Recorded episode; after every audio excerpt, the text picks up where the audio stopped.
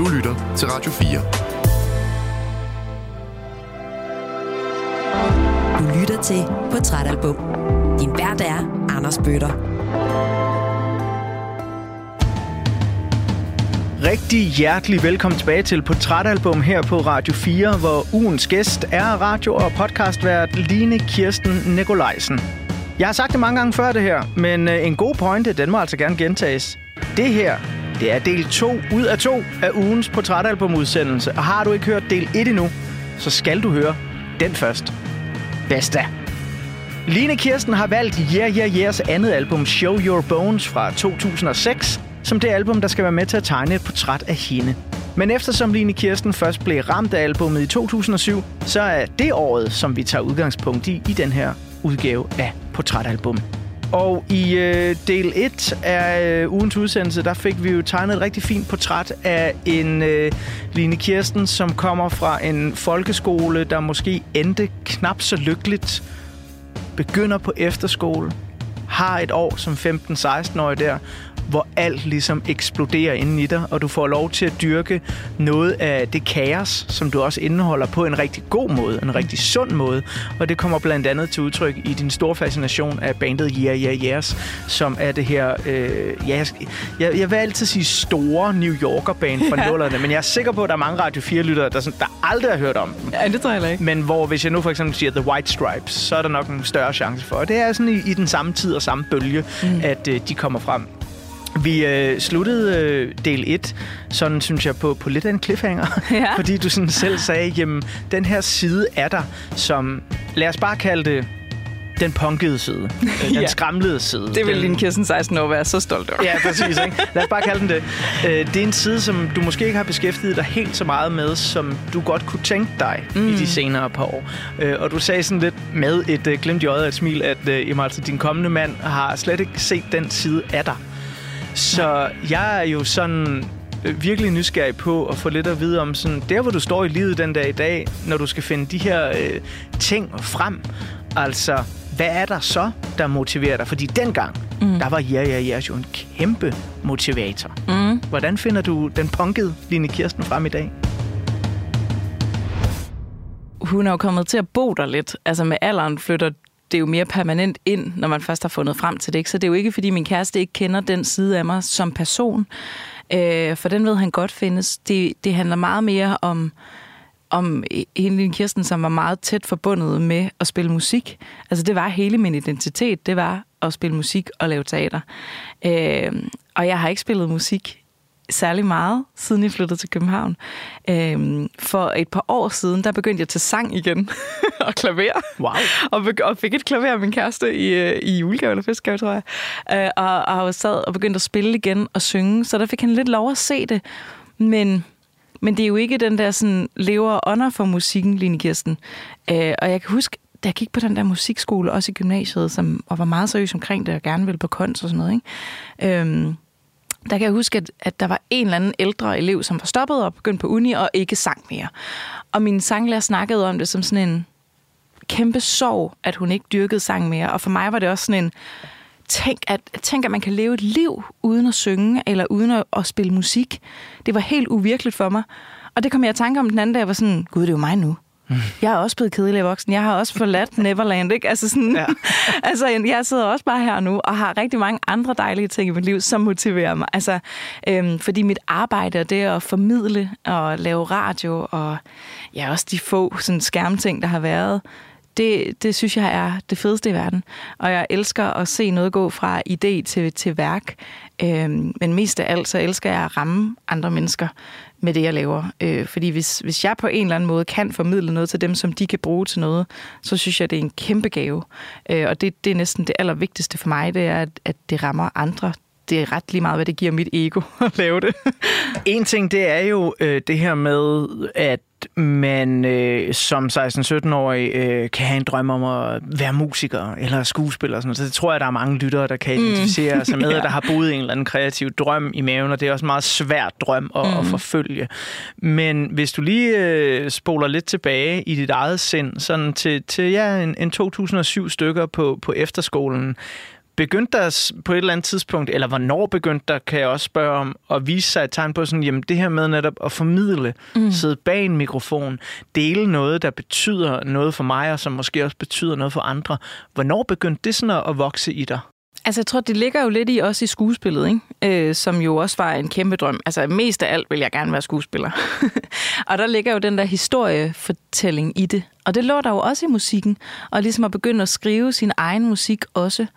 Øh, men det bevægede sig mere over i, i radiodelen, tror jeg, da jeg begyndte på universitetet først, øh, fordi jeg søgte egentlig ind på skuespillerskolerne, men kom ikke ind. Og så var film- og medievidenskab, som jeg begyndte på en plan B. Fedt. Same. Øhm, ja. Men, men jeg endte med at elske den uddannelse, og den endte med at være ekstremt vigtig, fordi den åbnede ligesom øh, mine øjne for, at der var andre måder at være kreativ på. At det behøvede ikke at være sådan en-til-en kreativitet, som det meget er i, i skuespillet og i musikken, men man kunne også godt være kreativ i at lave radio for eksempel, og stiftet bekendtskab med Universitetsradioen, som øh, fik kæmpe betydning. Så der begyndte jeg at finde ud af det der med Gud. Jeg kan faktisk formidle historier, eller formidle øh, sådan menneskeliv og menneskefølelser ved at sidde bag den her mikrofon og dykke ned i nogle ting, øh, som, som rører andre mennesker. På en, på en lidt anden måde, end hvis det er en fiktiv historie, jeg fortæller. Ikke?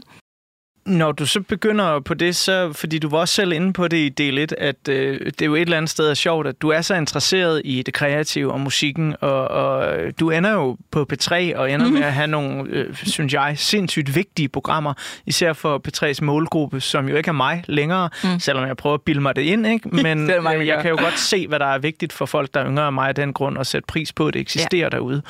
Øhm, og så nævner du selv, det er lidt sådan, jamen, øh, jeg lavede jo ikke noget med musik. Og Nej. du ender på P3, som er en af landets allerstørste musikkanaler. Ja.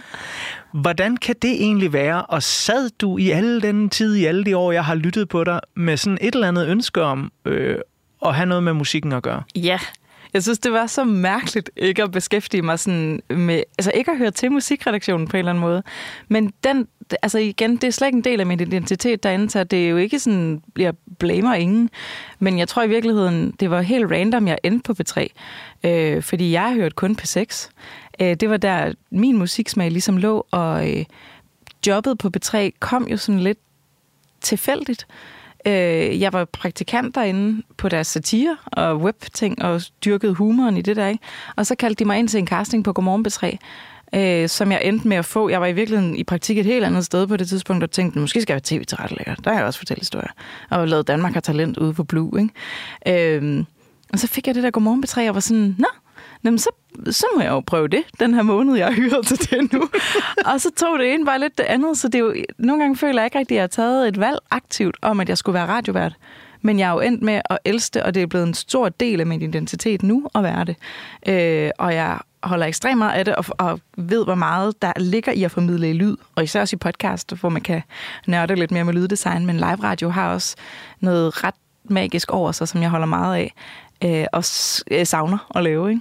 Jamen ved du hvad, jeg har det en til en på samme måde. Ja. Jeg har aldrig nogensinde drømt om at blive radiovært, men jeg havnede der, og jeg fandt ud af, ja, jeg ved godt, det er anti-jantelov at sige, det var jeg fucking god til. Præcis. På et eller andet tidspunkt. Ja. Øh, og det vil jeg gerne høre lidt mere om, hvornår du måske begyndte at finde ud af, hey, det her, det er sgu egentlig faktisk altså så fedt, og jeg er god til det, men vi skal lige huske at holde øh, øjnene på ja. den bold, der hedder musikken også. ja, meget gerne. Og øh, for de kære Radio 4-lyttere, der ikke har hørt så meget Yeah, yeah, yes endnu, så skal vi altså have fat i et nummer, som jeg elsker, at du har valgt fra den her plade. Du kan vælge mellem sådan 11-12 numre, afhængig af hvilken version man har.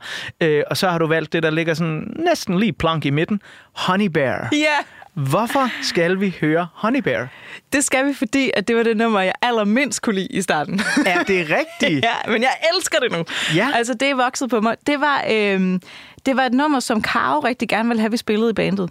Og øh, jeg var sådan, ej, men hvad, jeg forstår det ikke. Det er sådan, hvad, er det en sækkepip? Hvad fanden er det, der er med på det der? Altså, jeg forstår det ikke. Og jeg synes, det var sådan så, åh. Og så skulle vi afslutte vores koncerter, de tre, ja. med det. Øhm, og og så elskede publikum det. Og vi havde det grineren i det, fordi det var sådan noget, hvor vi dansede rundt på scenen og lagde os ned på øh, gulvet og sang, mens vi lå ned i det stille stykke. Så det teatralske kom ind i det. Og nu, når jeg hører det, så synes jeg, det er så fedt. Der er så fed energi i det. Det er sådan et stå op i pedalerne nummer, ikke? Man får lyst til at, sådan ja, ja, ja. rejse op på cyklen, når man hører det, mens man cykler. det er fedt at gå til os. Så der er bare så fed energi i det her. Så hvis man mangler sådan en, en indsprøjtning, hvor man lige har sådan lidt grå dag, så kan det her bare noget.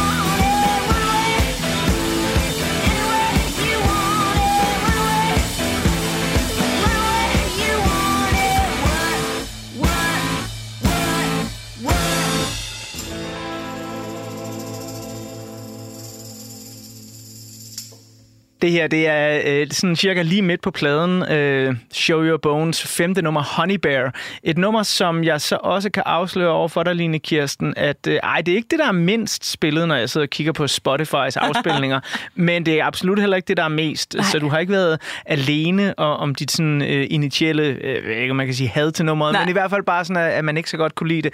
Vi kom fra en snak om det her med øh, sådan lidt ligesom at havne et eller andet sted rent tilfældigt, og jeg, jeg tror øh, ikke, jeg vil lyve, hvis jeg siger, at du og jeg har det til fælles, at vi tilfældigvis havnede bag en mikrofon, mm. og så tog man den mikrofon som en fakkel og løb med den på ja. et eller andet tidspunkt. Jeg har unge lyttere, der nogle gange spørger mig sådan, hvordan bliver man radiovært? Og jeg må ligesom sige, det ved jeg ikke. Nej. Jeg aner det ikke. Øhm, Hvornår gik det op for dig i den her rejse, du havde, hvor du starter som praktikant, kommer ind på noget Godmorgen P3, de hiver dig ind til en casting. Mm. Det er mm. ikke engang noget, du sådan har drømt om og søgt efter. Mm. Hvornår gik det op for dig sådan, det her det er jeg sgu ret god til? Øhm, jeg tror... Altså, jeg tror faktisk, der gik ret lang tid, fordi at der gik også lang tid, før jeg turde kalde mig radiovært, fordi at jeg jo bare var hed ind som vikar for øh, Ture Tony og Sara, ikke? og så blev jeg lidt vikar for Sara sammen med Ture Tony, så jeg følte hele tiden, at jeg var sådan en praktikant, der fik lov at lære af øh, både Anders Hagen, men også Ture Tony, altså sådan ret store, dygtige radioværter.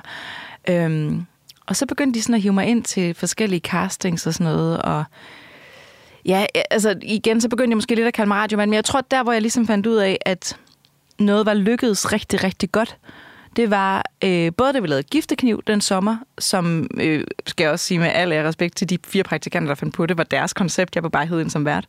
Øh, men også, da vi lavede I min lomme ligger en sten, som i virkeligheden var mit speciale på universitetet. Jeg, jeg tog min kandidat samtidig med, at jeg blev godmorgen med tre og alt det der, øh, og skrev mit, øh, mit speciale, ja, som var den podcast. Og den købte P3 så efter.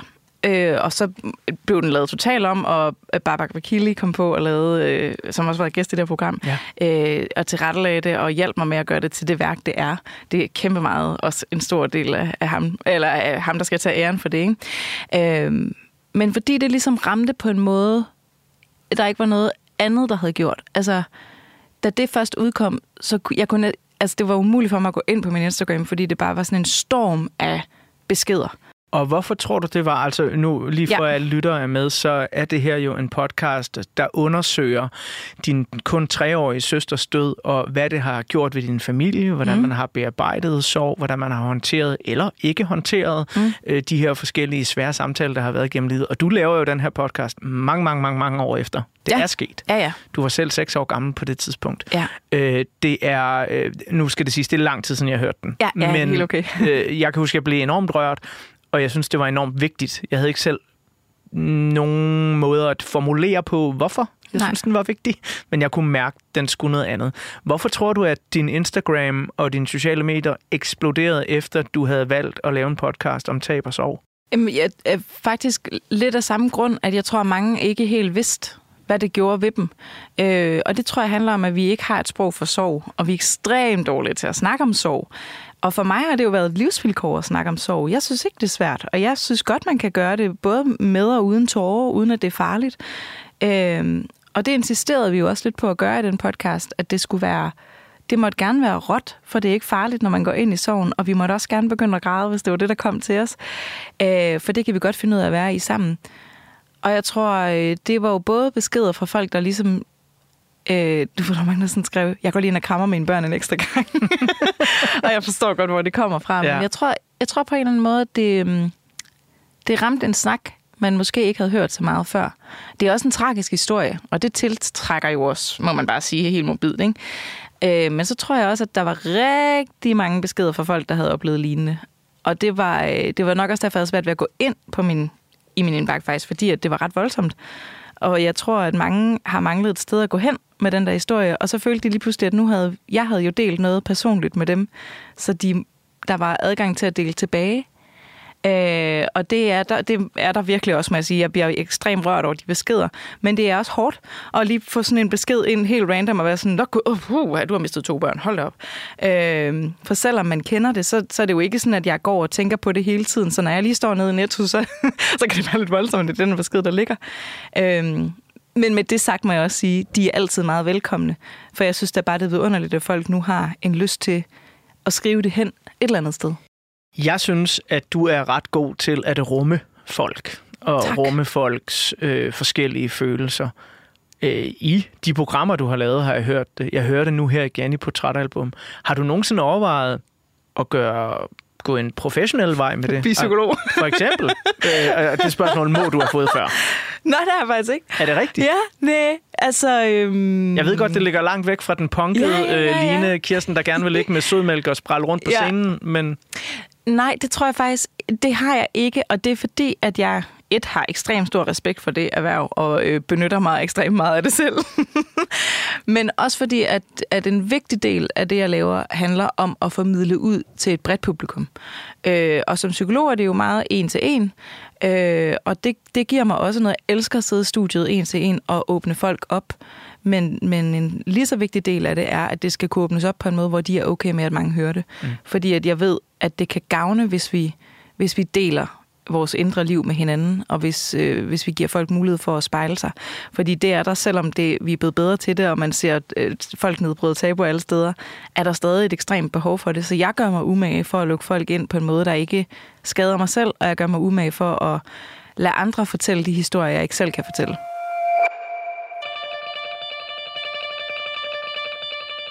Den her øh, form for åbenhed over for livet og folks følelser, det er jo noget, som jeg at på den ene eller den anden måde gennem årene, gennem mange forskellige bands, også har fundet i musikken. Ja.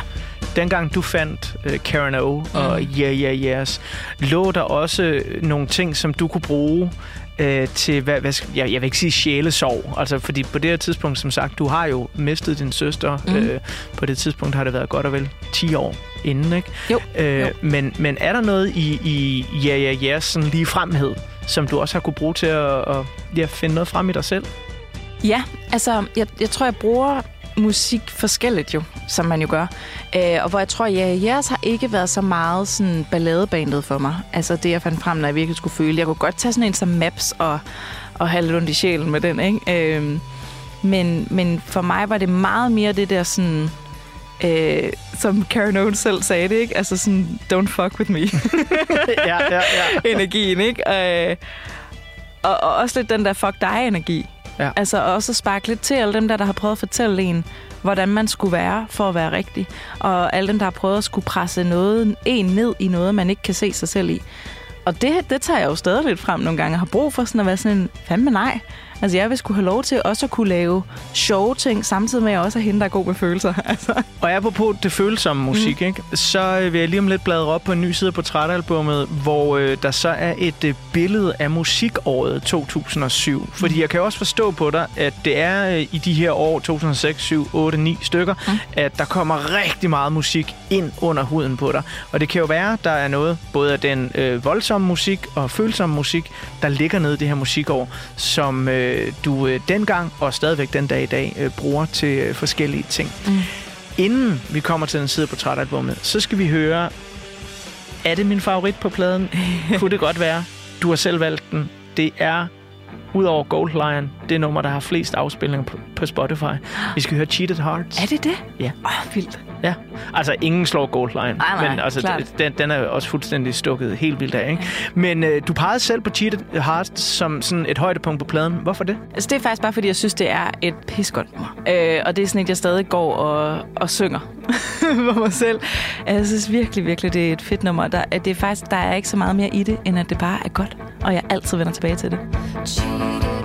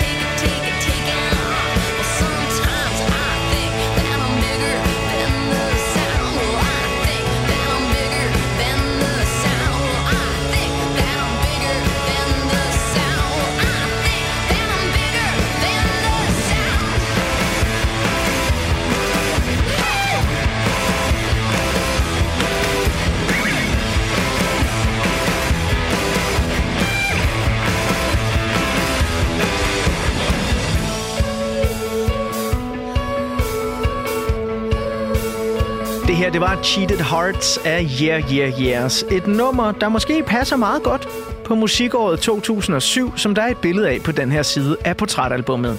For der er i hvert fald både medier og musikforbrugere, der føler sig snydt.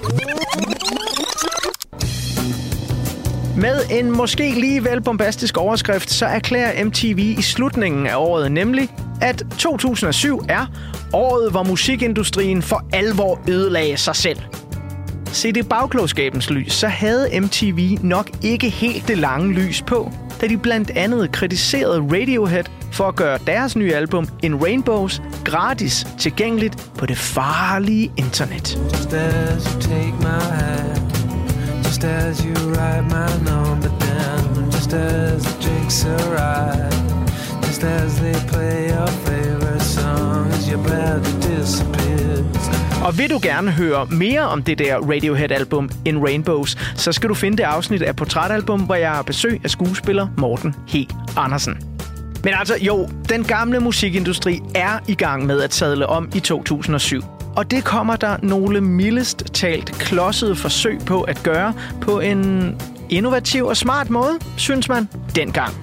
The Eagles udgiver et album, der i USA kun kan købes i supermarkedskæden Walmart. Paul McCartney forlader pladeselskabet EMI og skriver i stedet kontrakt med kaffekæden Starbucks.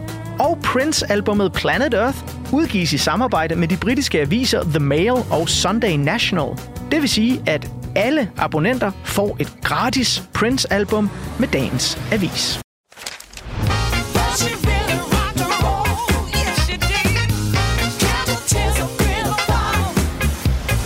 Er dog heldigvis også solide albumudgivelser fra blandt andet førnævnte Radiohead og Arcade Fire, der brillerer på deres andet album, Neon Bible.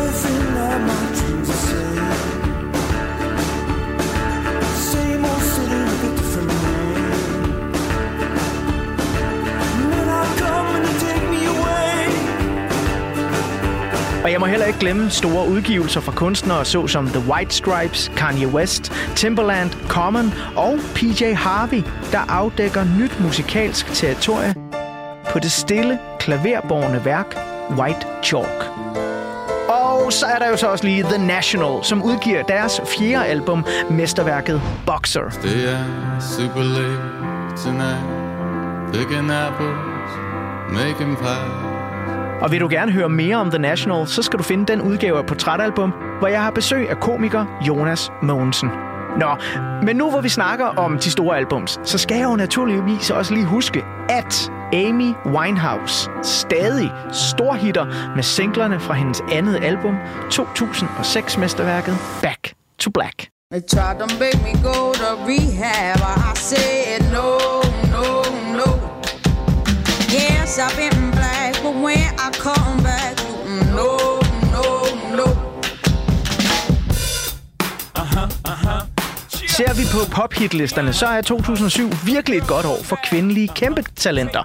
Blandt årets 15 mest solgte singler, der er der navne som Avril Lavigne, Fergie, Nelly Furtado, countrysangeren Carrie Underwood, Gwen Stefani, Beyoncé og Rihanna, der udgiver nyklassikeren Umbrella.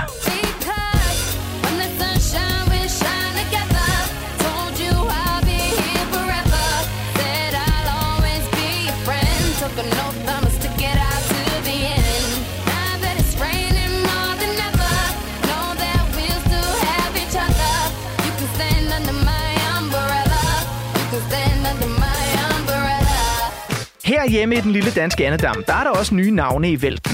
Dyné albumdebuterer og vinder et par Danish Music Awards året efter, blandt andet som årets danske gruppe. Resterne af bandet Superheroes, nu kaldet Private, hitter stort med nummeret My Secret Lover. You're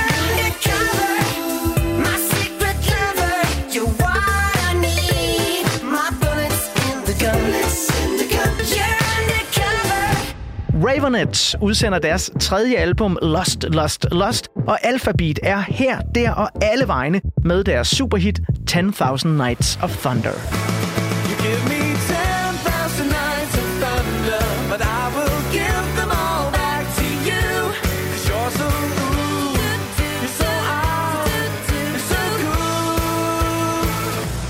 Suspekt udgiver deres tredje album Prima Nocte, og Anne Linnet udgiver hendes 15. studiealbum Aquarium. Men mest signifikant for 2007 er nok den unge rapper Natasha Sart, som udgiver generationsværket I Danmark er jeg født, der især bliver et kæmpe hit efter hendes alt for tidlige død i 2008. Hey Danmark! Hvad sker der for dig? Jeg savner dig, jeg vil have dig tilbage Ligesom i de gamle dage, hvor en spage var en... Jo, jeg vil have dig tilbage Ligesom i de gamle dage, hvor en fri fugl var fri Og hvor man mente, hvad man sagde. Hey Danmark! Jeg savner dig, jeg freaking fucking savner dig. Du skræmmer mig, jeg vil have dig tilbage. Så, Line Kirsten, der var simpelthen en overflyvning af nogle af de ting, der skete i 2007 på musikscenerne. Det er selvfølgelig mig, der har udvalgt nogle øh, overskrifter. Jeg kan også øh, fortælle, at altså 2007, hvis vi øh, ser det sådan øh, mere fra, fra et ungdomsperspektiv, ikke? det der hitter allermest, det er klapmobiltelefonen. det er sådan helt lavtalget, meget, meget, Yes. meget skinny jeans. And they're back now. Ja, yeah, and they're back. Uh, mange piger går med øh, små veste, som Ja. simpelthen er, er så små, så de ikke kan komme ud over deres Von Dutch øh, t-shirt. så det er sådan den tid, vi er Ja, i. Ikke? Øhm, det er også der, hvor man får similisten på tænderne. Og Ja. sådan noget. Det er også Åh, en kæmpe ting i fanden, ja. 2007. Og så går vi rundt og hører alle de her ting. Ja. Nu talte vi om tidligere, jamen du måske ikke brugt ja, ja, yes til for eksempel den følsomme side. Mm. Der er nogle af de her ting, der sådan tjekker ind på nogle meget følsomme ting, både ja. Radiohead, PJ Harvey, ja. Ja. øh, til dels også øh, The National. Mm. Er der noget af det her, der betyder noget for dig? Ja, jeg har skrevet, jeg skrev ned undervejs, som du nævnte, fordi Hold kæft, en liste, du har derovre. Jamen det, og det er så sjovt at se, øh, fordi at at dem, du nævner her, Radiohead, Prince, Arcade Fire, PJ Harvey, The National, Ravenets, det er sådan, de lo- det, det er bands, der definerer min gymnasietid, som jo følger lige efter. Ja. Øh, PJ Harvey blev jeg introduceret for på efterskolen, men hun vokser ligesom gennem min gymnasieår, især også der jeg bor i London i 2012. Altså sådan, der, der får hun lov at blive sådan en, en superheldinde. Altså min datter er halvt om halvt opkaldt efter hende. Ikke? jeg elsker PJ Harvey. Hedder din datter Polly? Ja, hun hedder Polly. Nej. Ja, der er også andre grunde, har jeg lavet min kæreste at sige. Øh, Nirvana-sangen? Nej, okay. Eller, øh. Ja. øhm, men, men ja, altså, så, så det musik her er jo ikke, det er jo ikke nye bands, og det, det overrasker mig faktisk, at de udgiver lige her, mm. fordi det virkelig er dem, der fylder, men det er måske så, fordi de har fået et push igen på det tidspunkt, Ja. at de får lov til at dukke frem, fordi øh, for mig har det bare været nogen i gymnasiet, af dem, jeg spillede musik med, eller øh, de der seje drenge, jeg så op til, der, øh, der introducerede mig for, eller seje piger også, øh, The National og Arcade Fire og, og Prince også. Jeg begyndte at interessere mig ekstremt meget for funkmusik Ja. i gymnasiet, og, og begyndte at spille i et funkband og så sådan noget. Øh, så der var det sådan en helt ny vej, det tog musikalsk. Ikke? Og Radiohead fik lov at vokse, fordi jeg kan huske, da jeg hørte det på efterskolen, forstod jeg det ikke. Nej. Øhm, De æder med mig også inde i en meget kompromilløs øh, periode her. ja, ja, og jeg tror, jeg, der var ikke lige nogen til sådan at introducere det rigtigt til mig. Så det kom lidt løbende i gymnasiet, at jeg begyndte sådan, måske med Creep faktisk, fordi vi, jeg tror, vi spillede det i et balleband, jeg spillede. Selvfølgelig gør I det. Det er også det Øhm. ultimative efterskoleskost Jamen, gymnasienummer, ikke? Præcis. Så tror jeg lidt den vej igennem, at jeg fandt ind til det, og, og jo siden har jeg fået et kæmpe kærlighedsforhold til Radiohead. Men tror du ikke også, altså der er jo noget af den her musik, jeg også nævner, og som du også nævner her, som, som er musik med tunge kalorier, Ja. som ikke er let tilgængelig. Ja. Altså sådan en persona som PJ Harvey er jo, selvom hun er et kæmpe feministisk ikon, mm. så er hun jo ikke let at afkode. Nej. Altså slet ikke, når man er i alderen 16 til 19. Altså det, det, der sker jo virkelig mange ting, ikke? Og, Jo. og hun er Jo. også en, der med årene virkelig er, er vokset på mig, blandt andet.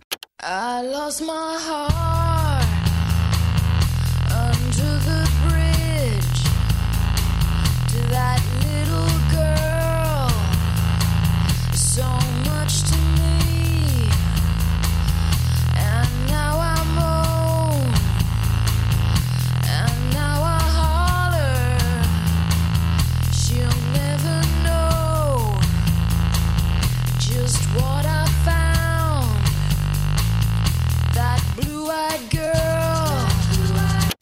Tror du ikke også, at dit fundament i Yeah Yeah Yes og Show Your Bones har været vigtigt for at få åbnet op for den her skatkiste? 100 procent. Jo, og på en eller anden måde, så er P.T. Harvey måske sådan lidt summen af de to sådan hovedkunstnere fra efterskolen, altså Bjørk og Jerry ikke? Fordi at Bjørk har det der ekstremt komplicerede musikalske univers, øh, som også sådan er et, der det har fulgt mig hele livet tættere end Jajas har, men løbende er, har ændret sig i, hvad det er, jeg er tiltrukket af i hendes lyd. Ikke? Og hvor jeg jeres har vildskaben, og det bliver sådan på en eller anden måde kombineret i PJ Harvey, som er sådan en vidunderlig kombination af øh, musikalsk øh, sådan finurlighed og vildskab, og så også det der, øh, den der fuck dig-attitude, ikke? som er ret skøn. Men med alle de her øh, fantastiske kunstnere, og, og der er jo også flere til, som du øh, har nævnt øh, i øh, e-mails til mig, du hørte Håkan Hellstrøm, Ja. Cave, kommer til at betyde noget, alt sådan noget. Ja. Øh, er du glad for, at øh, vi så endte på et Ja Ja Jeres album? Ja, altså det var faktisk ikke nemt at vælge, Nej, vel? som det jo er med sådan noget her. Ikke? Altså, det var overhovedet ikke nemt. Men, men så var det det alligevel lidt, fordi jeg godt kunne mærke sådan, hvis jeg skal tænke i noget, der ægte har været definerende, så har Ja Ja Yes med Show Your Bones. Og, og egentlig så tror jeg, at øh, igennem årene har Fever to Tell overhalet i forhold til at være favoritalbummet. Det svinger sådan lidt, hvad jeg synes er det fedeste album af de to, fordi de kan noget så forskelligt, som de jo også selv siger. Ikke? Øhm, men, men fordi at det også at det, vi spillede i det band, og musikken er kommet så meget ind under huden, fordi jeg selv spillede det og sang det, så kan det ikke andet end at være sådan et altafgørende værk i sådan mit liv, og som jo fik lov at åbne op for nogle ret vigtige øh, en ret vigtig livslektie, som Mm. har været vigtig at have med i resten af livet. Ikke? Vel også et eller andet sted en, en vigtig indre samtale om, hvem ja. Ja. er jeg, hvor skal jeg hen? Ja, og, som, og i et eller andet sted kan man jo også bare altså, koge det ned til sådan en helt banal ting, der hedder et teenageoprør, som jo bare er egentlig at, at bryde fri af, af sine forældre og blive et selvstændigt individ, individ, og den der vildskab er jo i virkeligheden ikke nødvendigvis at blive punker eller at blive sådan, øh, helt sådan outrær på nogen måde. Det er jo også bare at finde frem til, hvem man selv er, når man ikke er sin forældres barn, ikke? Apropos oprør, så øh, er der en ting, jeg er enormt interesseret i i øh, de her år, og det er øh, dels, hvordan øh, de unge går og har det, og jeg hader selv ordet de unge, for hvem fanden er det? Ja. Altså, er, er det folk mellem 20 og 40? Er det mellem 15 og 25? Er det alle dem, der er medlem af ungdomshuse rundt om, eller er det alle dem, der går på CBS? I don't know. Mm. Øh, så, så lad os bare sige, en generation, vi har nu, som er under 30 Ja. på en eller anden måde. Hvordan går de og har det? Hvad kæmper de med i deres indre liv? Det har du på forskellige måder beskæftiget dig med i øh, over syv år. Og nu nævner du selv det her oprør. Ja. Og jeg ser en generation lige nu, som bliver skældt ud af ældre mennesker, fordi de siger, øh, I klynker, I er krænkelsesparate, I er det ene og det andet. Det jeg ser, det er et ungdomsoprør, som bare er meget anderledes end tidligere ungdomsoprør, Ja. vi har haft. Ja. Når du sådan har taget pulsen på ungdommen gennem de seneste syv år, hvad er sådan nogle, hvis der er nogle tendenser, der stikker ud? Altså, hvordan øh, går de og har det i forhold til, hvordan du for eksempel havde det i, i 07? Altså desværre er der jo mange ting, der er meget lignende. Og, og jeg tror i virkeligheden også, at øh, det her er ikke en måde at negligere på, for jeg skal nok komme til en, en pointe, men jeg tror lidt, det hænger sammen med at blive voksen, at det også er svært. Fordi du også ligesom får lov at se livet i øjnene på en måde, du ikke har gjort det før, og du netop skal gøre dig fri af dine forældre. Øh, så det, det giver dig nogle knups, og det tror jeg også på, at det skal. Men med det sagt, så viser tal jo også, som man jo immer væk må forholde sig til en gang imellem, at ungdommen mistrives mentalt. Og det tror jeg, der er rigtig mange grunde til. Øhm, også fordi et øh, sådan et helt større perspektiv, som vi slet ikke har tid til at folde ud her, men at vi jo også befinder os i en verden, der over de seneste par år har udviklet sig helt sindssygt, især også teknologisk. Ikke? Øhm, og, og der er sådan en information overload i hovedet, så jeg tror, at hjernen er på arbejde på en måde, den ikke har været før. Så jeg tror, der er forskel på tidligere, og også bare fra den gang, jeg var på, altså 16 år, ikke? Øh, fordi vi havde ikke telefoner. Dem, vi måtte ikke have dem uden for, værelset, på, uden for værelset på, øh, på efterskolen, og de kunne ikke andet end at ringe og skrive, så vidt jeg husker. Øh, men med det sagt, selvom der ligesom er en mental mistrivsel, som vi skal snakke om, og vi skal gøre noget ved, øh, så ser jeg også et ekstremt mod til faktisk at ville snakke om det, og en insisteren på at ville snakke om, hvordan man har det, og gøre noget ved det. Mod, du. ja. Mod. Jeg synes, de er fucking modige. Det synes jeg Øhm. virkelig er godt set, og det er meget, meget rigtigt. Ja, og jeg synes også, der er brug for, at man også taler dem lidt op, Ja. øh, uden at det skal blive sådan en de unge snak igen. Ja, ja, Men det præcis. bliver ekstremt hurtigt bare. De unge har det svært, de mistrives, øh, de er små snifluk, øh, snifnuk, der ikke kan tåle kritik. Fuck og det er simpelthen ikke rigtigt. Nej. Det er også rigtigt. Ja. Men med det hører der også, at de er ekstremt modige, og de, at de tør ret mange ting, mm. som jeg fandme ikke turde, da jeg var 16 år. 100 procent. Jeg havde jo besøg af skuespiller Jakob Lohmann her forleden, og øh, vi snakkede om øh, sådan 90'ernes væltsmerts, hvor mange unge, i hvert fald også, der var interesseret i alternativ rock, især den fra Seattle, mm. med Kurt Cobain og Chris Cornell og Soundgarden, Nirvana, Pearl Jam osv. som spydspidser.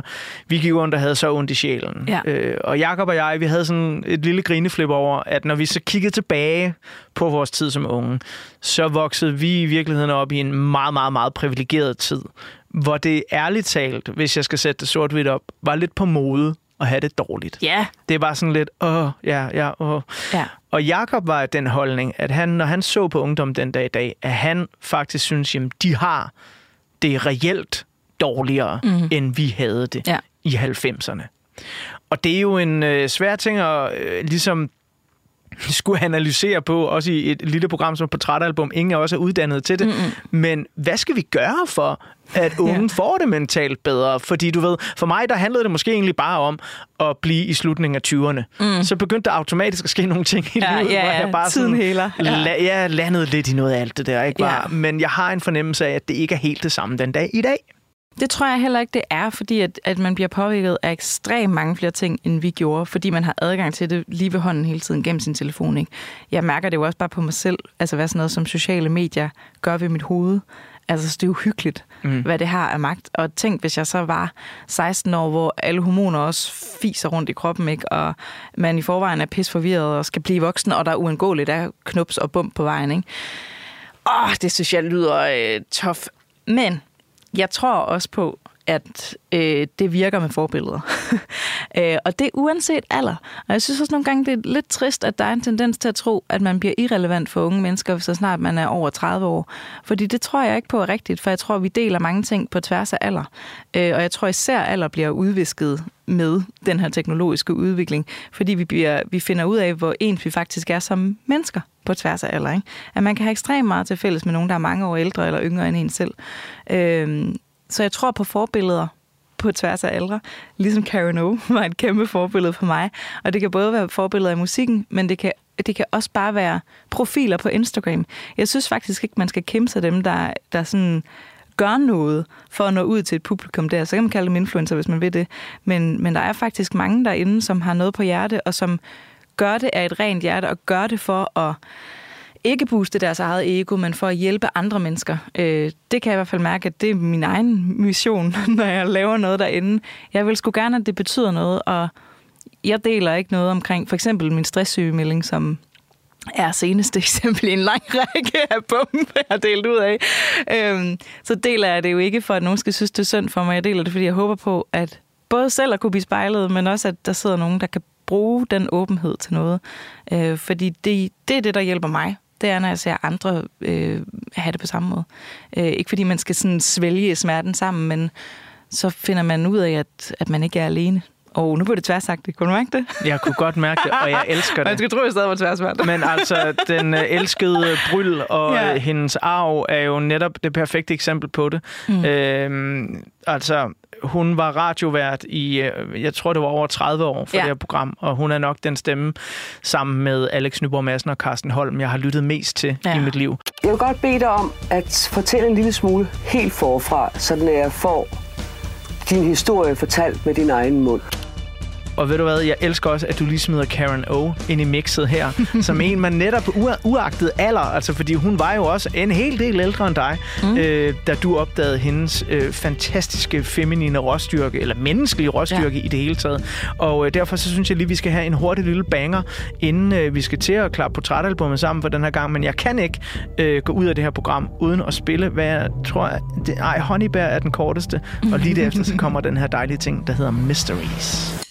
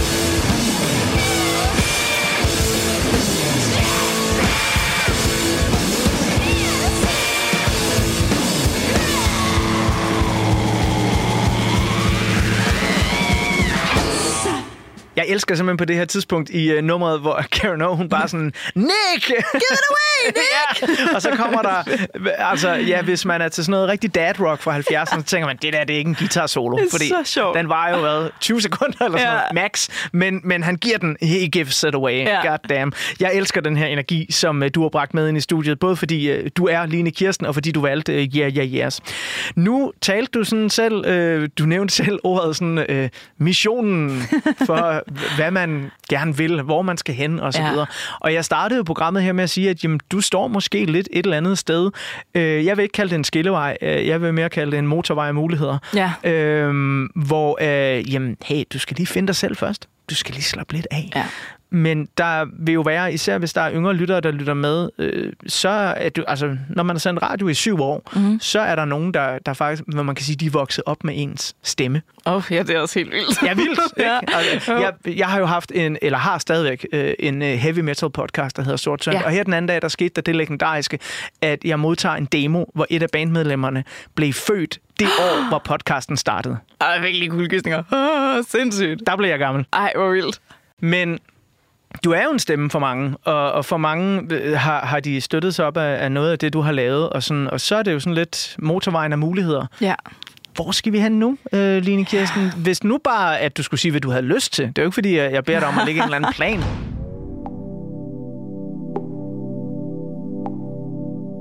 Åh, oh, det, det er så svært et spørgsmål, for jeg bliver spurgt om det vildt meget lige for tiden. Er det rigtigt? Ja, det gør jeg, og det, øhm, jeg, jeg, jeg tror også, at jeg, øh, jeg er lige ved at lande i at have et sprog igen, fordi at jeg, øh, jeg har været syg med stress, og, og er det jo til del stadigvæk. Jeg er ikke tilbage endnu, øh, begynder så småt at arbejde, men, men en del af det har også været at miste både noget af mig selv, men, men også mit sprog.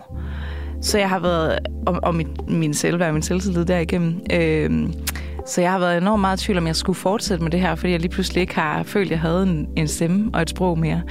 Øh, og det har faktisk også været ret vildt at sidde i det her program, fordi at det tror jeg er første gang, jeg... Nu bliver jeg lidt rørt, kan jeg mærke. Men det, det er første gang i lang tid, jeg har følt, at jeg faktisk øh, øh, kunne sige noget igen, og sådan kunne formulere mig. Fordi at hver gang jeg har gået for et interview, de få, jeg har lavet, så har jeg bare tænkt, fuck, jeg er udulig. Altså, øh, jeg kan ikke sige noget, og jeg er nervøs for, at det skal udkomme, fordi jeg ikke aner, hvad jeg har fået sagt. Øh, her følte jeg, det er jo også dig, Anders, der er en fantastisk vært, men jeg har bare følt mig så tryg. Og faktisk følte jeg, godt kan finde ud af at sidde i et radiostudie. Øhm, nå, det var slet ikke det, du spurgte om. Uh.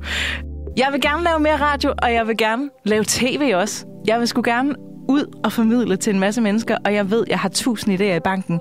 Jeg skal bare lige tilbage til mit sprog igen, så jeg kan formulere dem ordentligt, så nogle mennesker gider købe dem. Så kom der lige et benhårdt sales pitch der. Det var Ja. virkelig lækkert. Det er noget med men, at manifestere, ikke? men jo, jo, men jeg kan jo også, altså, jeg kan jo også mærke på dig øh, og, og se, når du sidder her i studiet, at du bliver rørt over det der. Mm. Og det handler også om, at du kan mærke dig selv. Ja. Og tillad mig at blive lommefilosofisk, men det handler eddermame også om, at du har valgt en plade, som går ind til noget af kernen af dig selv. Ja. Og det er jo det, vi gør her i Portrætalbum. Det er at sige, at musikken, det er noget af det vigtigste. Ja. Og som øh, en af mine gode venner engang sagde, øh, jeg tror lidt, det var en kæmpe brændert, så det var sådan en bodega-snak, men han sagde sådan, os der er musikfans, vi er det heldigste af alle kulturforbrugerne, fordi vi har den hurtigste vej mm. til hjertet. Der er ingen vej, der er hurtigere. Skal du i teateret, så skal du købe en billet, du skal planlægge en aften, børnene skal passes, alle de der ting. Skal du i biografen, skal du gøre det samme. Selv hvis du skal sætte dig foran tv'et, så skal børnene, hundene, et eller andet. Mm. Du kan tage musik i ørerne når som helst. Ja. Det går lynende hurtigt. Og jeg tror, øh, vil jeg sige, at Yeah Yeah Yes kan hjælpe dig på vej langt hen ad vejen, om du så ender med at blive anlægsgartner. Så bliver Jeg, det jeg en ved ikke, hvor det kom fra. fuck dig, Karne, energi i den anlægskart. Jo, men det er nogle præcis bed, jeg skal lave. det er jo også, altså, men der er jo også bare noget fascinerende i sådan, fordi jeg var sådan lidt, "Nah, skal jeg spørge hende om det her til allersidst, hvor hun er på vej hen? For det kan jo godt være, øhm, at man ikke ved det, øh, og det kan også være, at man måske har brug for ikke at blive spurgt om det. Nej, det, det må man gerne spørge om, synes jeg. Men det er jo også, fordi jeg tror, jeg tror på, at man må spørge om alt. Og så er det, så er det modtagerens svar at sige fra. Eller modtagerens ansvar at sige fra. Ja, ja.